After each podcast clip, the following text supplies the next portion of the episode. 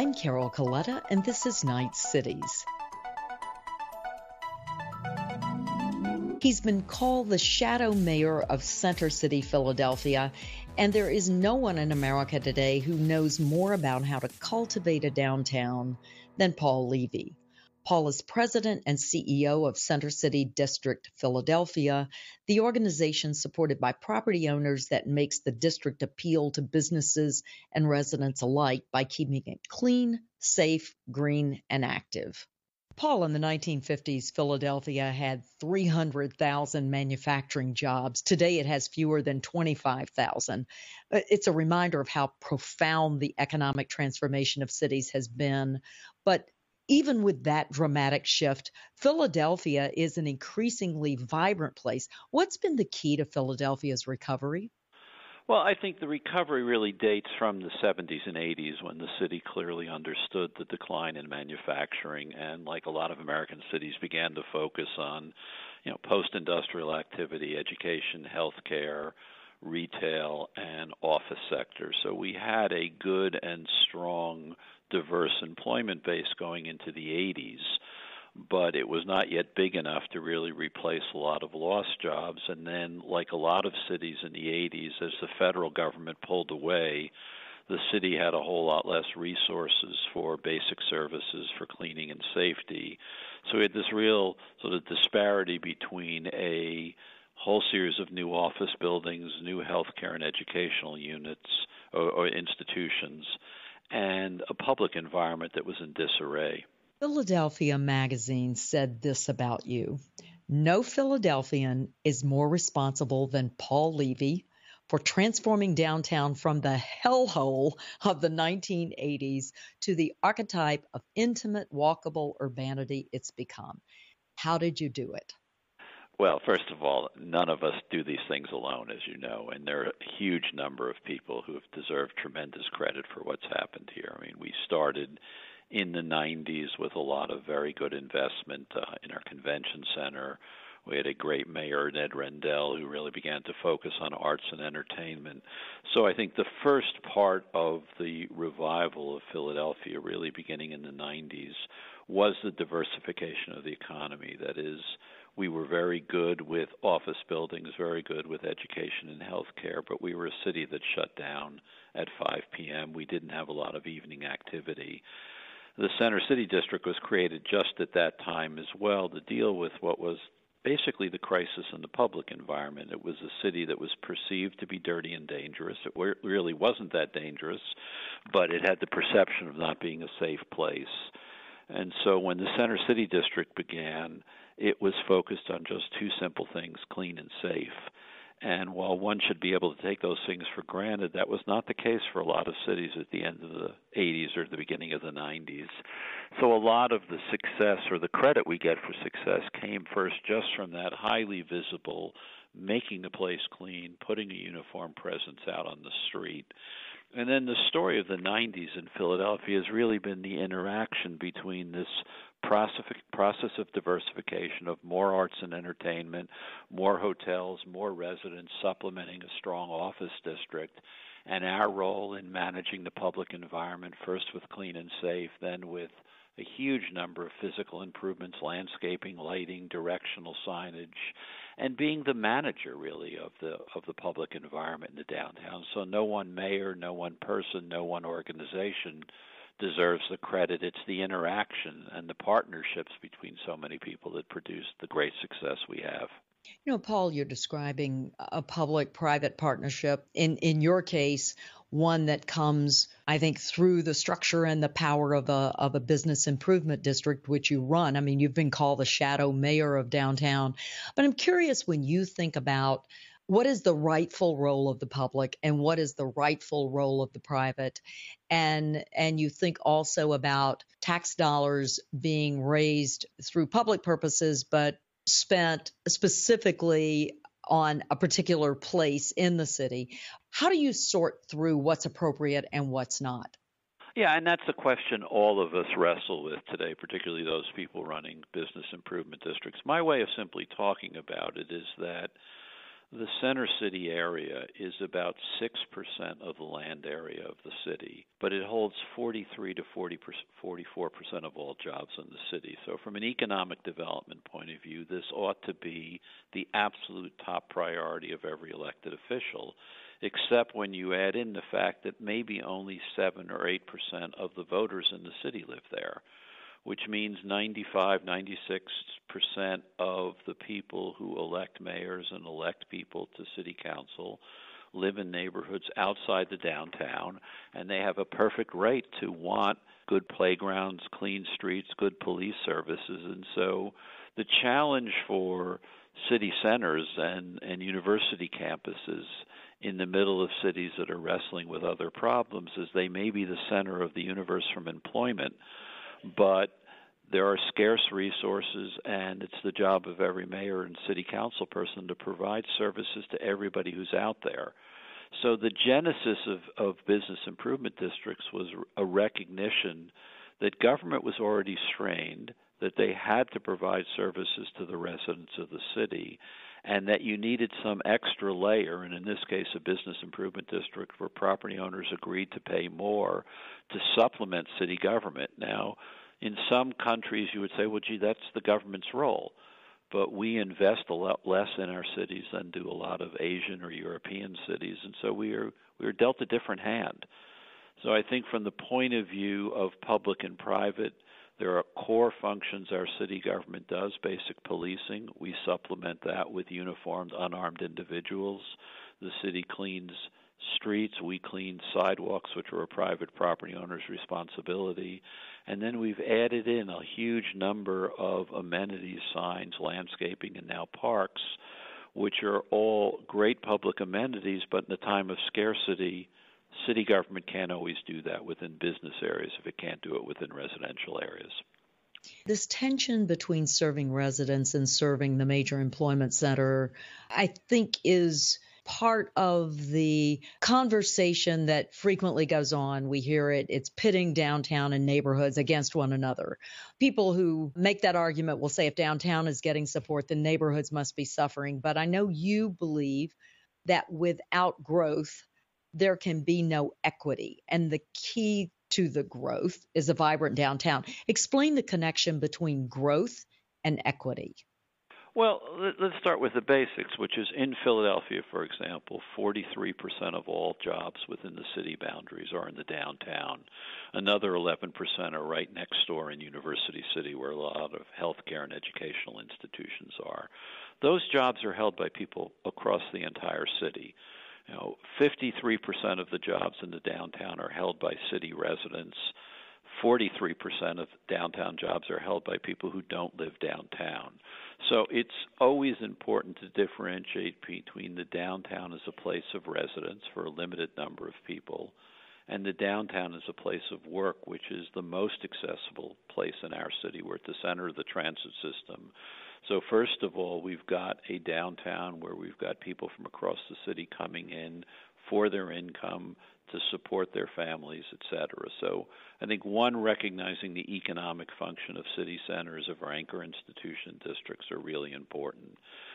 But obviously there are huge needs out there in all of our neighborhoods and we are in what Neal Peirce a long time ago called the post-federal era. We can't look to the federal government for the type of transfer payments that we might have gotten in the 1960s. And so without growth in our major employment nodes, for cities that are so dependent on locally generated tax revenues, you don't have a lot to redistribute unless you've got growing, vibrant employment centers. Those employment centers can be in neighborhoods, they can be industrial areas, they can be in the port. But the bottom line is without that type of growth, you won't have the resources to provide basic services. So it's not an either or choice. It's finding out how to have a growing economy, expanding opportunity, and then to have enough resources to be able to redistribute to those who need services. I think when I heard you talk about the numbers, 43% of the employment is downtown in the Philadelphia area, another 11% is in the in the areas just um, adjacent to. And so that means you have the majority of employment sitting in or adjacent to downtown. Some cities don't find themselves in that situation. In fact, in a lot of downtowns, residential is growing far faster than you know than employment. I would contend you still need a vibrant downtown, right? Because um, it it says something about I think the the health and well being of your city. But I'm curious how you would think about that sort of situation that I know you're you're lucky enough not to have in Philadelphia. Well, I think you know there are different forms of different cities. Philadelphia is an old city. It was built around a transit system, so it is that old style hub in the center of a major downtown with neighborhoods surrounding it. But lots of even old cities, if you go to New York City, they have at least three downtowns. They've got downtown, they've got midtown, and this whole emerging area in Brooklyn. But then you go to newer cities like Atlanta or Houston or Los Angeles, and those are places with four or five almost equal major employment nodes. So downtown may be the term I use because I come from a city where that is the form of the city. But the message is the same. Their jobs are not evenly dispersed across the entire geography of cities. They cluster in places, and the more tightly clustered they are, usually the more successful those places are. So cities are about these intense concentrations of dense jobs, which hopefully connect by transit to people across the city and region, but then they're also about purely residential areas. But what's really emerged in most American cities is the traditional downtown, which used to just be a nine to five workplace, is now thriving with people living there as well. So we've got this huge live work environment going on. So we've got multiple trends happening at the same time in most cases, those thriving live work downtowns and cities don't have a lot of affordable housing in them. But if they're connected by transit to the rest of the city and region, then the economic center can still provide that huge center of opportunity. Paul, you and I have been talking about the shifts in the economy that are demanding a different kind of workspace, and that affects downtowns like yours in Philadelphia and downtowns everywhere. You've been looking at these changes in several cities around the country, and you've been thinking about how office space in downtown Philadelphia needs to respond. What's happening, and what are the possible responses? Well, I think there's been a long term trend in traditional office space. The technology is driven that we've all seen, that we're using less office space and individuals occupy less per square footage. There is less support staff, et cetera. So there's been a shrinking person per square foot number that's been out there what that's led to in a lot of cases, in a lot of cities, the older 1920s or even 1950s office inventory has sometimes become obsolete, and that's been the source of a huge number of conversions to residential use in a lot of cities. That's a good trend, it's a positive trend. We've seen that trend in Philadelphia, you see it in Dallas, you see it in Los Angeles alongside of new construction. And so the conversion of older obsolete office space to residential is a good and positive trend. But where one has to be cautious, and where I think the growth of the independent economy is very encouraging, the growth of tech firms, the growth of co working spaces becomes encouraging as well major firms may not be doing a huge amount of expansion of employment unless they're in an explosive growth mode there's a growing number of people who are either independent or who are working in environments where they're contracting for their work, and they are users of not traditional office space. They won't probably go into the Class A office building, but they may, if someone converts an older B building, a 1920s building, to a flexible office space at a lower cost, that could be a huge benefit. So what we're seeing in Philadelphia, and I know this happened in lower Manhattan and a lot of other cities, is buildings 10 years ago that would have gone purely residential, a positive trend, are now diversifying so they may have several floors or entire floors of flexible space, space of co-working space, of incubator space. So there's a real opportunity to help give birth to the next economy in the older inventory in our downtowns that are still doing very well with the current economy with office space. To what do you attribute the remarkable comebacks of downtowns in many of the most unlikely cities? I think there's multiple factors going on. I think number one, energy costs have gone up and stayed up, so that incentive for endless sprawl, which built this, you know, the regions of the 50s and 60s, that's come to an end. So one, energy costs are, I think, a key factor. I think two, the nature has, of work has changed. You used to sit at your desk and only talk on the telephone, and if you were an executive, you would hand your handwritten notes to a secretary who would type. Well, today people are sitting in parks, they're sitting in public spaces, they're sitting in cafes, or they're sitting in their office space, and they're doing most of the work themselves on handhelds or on computers that can move around. And so the nature of work has changed, and because people can work any place, the quality of place becomes much more important. So those cities that are succeeding are not just nine to five workplaces. They've got these great arts and entertainment venues. They've got great restaurants. They've got great outdoor spaces. So I think the nature of work and people's expectations and technology enabled changes has changed the nature of work itself and the environment in which people want to have that. Now, when energy costs went up too, people simply ceased to want to have to commute so much. That has driven a lot of interest in the live work environment that's attractive to at least two demographic groups one, empty nesters who are coming back to the city, but two, where there's been a lot of emphasis on younger people. And there is a wonderful cultural change out there now, which is for people of my generation, baby boomers, cities had a negative image. Cities were places to be avoided. For people coming of age in their 20s and 30s today, they've lived with the revival of cities. They have totally positive images of them. And so you've got a demographic and cultural change that is very much more in favor of cities.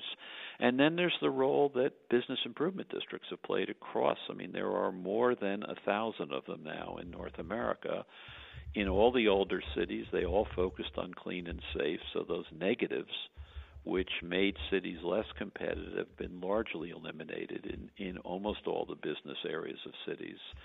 So you've got a series of things converging energy costs, cultural change, demographic change, the role of reform and uh, progressive mayors, the gro- role of business improvement districts, mixed in with the diversification of the downtown economy. And all comes together as incredibly good news, which is for the first time in a long time, cities are on the upswing. They have the luxury of worrying about equity and distribution issues. Those are good problems to be able to think about solving at the city level. So it's probably never been a better time in the last 30 to 40 years for American cities. What's next for downtown Philadelphia? Well, as our organization has focused beyond just the clean and safe and beyond streetscape improvements, we've been very much involved in developing and managing parks, as have other organizations. And I think there's a real understanding in this and other cities that when you improve public spaces, it's not just a park improvement project, it's part of a comprehensive development strategy that park development can leverage real estate development, that residential development can leverage retail. So we're really focused on the next generation of parks, just as we've completed our major Dilworth Park. We're looking at creating a new park on a derelict viaduct inspired by the High Line in New York City. But that's part of how a new area of the city opens up for artists and for for residents and for businesses, but built around the amenity of a great public space. I think that's the path a lot of cities are going down today. Paul, it's always a pleasure to catch up with you. Thanks for being our guest on Knight Cities. Thank you very much, and thanks to the Knight Foundation for all the support they've given us all. Paul Levy is president and CEO of Center City Philadelphia. You can follow us on Twitter at hashtag Knight Cities and at C. Coletta. Find out first when new conversations are posted by signing up for our newsletter at knightfoundation.org forward slash features forward slash knight cities. You've been listening to Knight Cities. I'm Carol Coletta.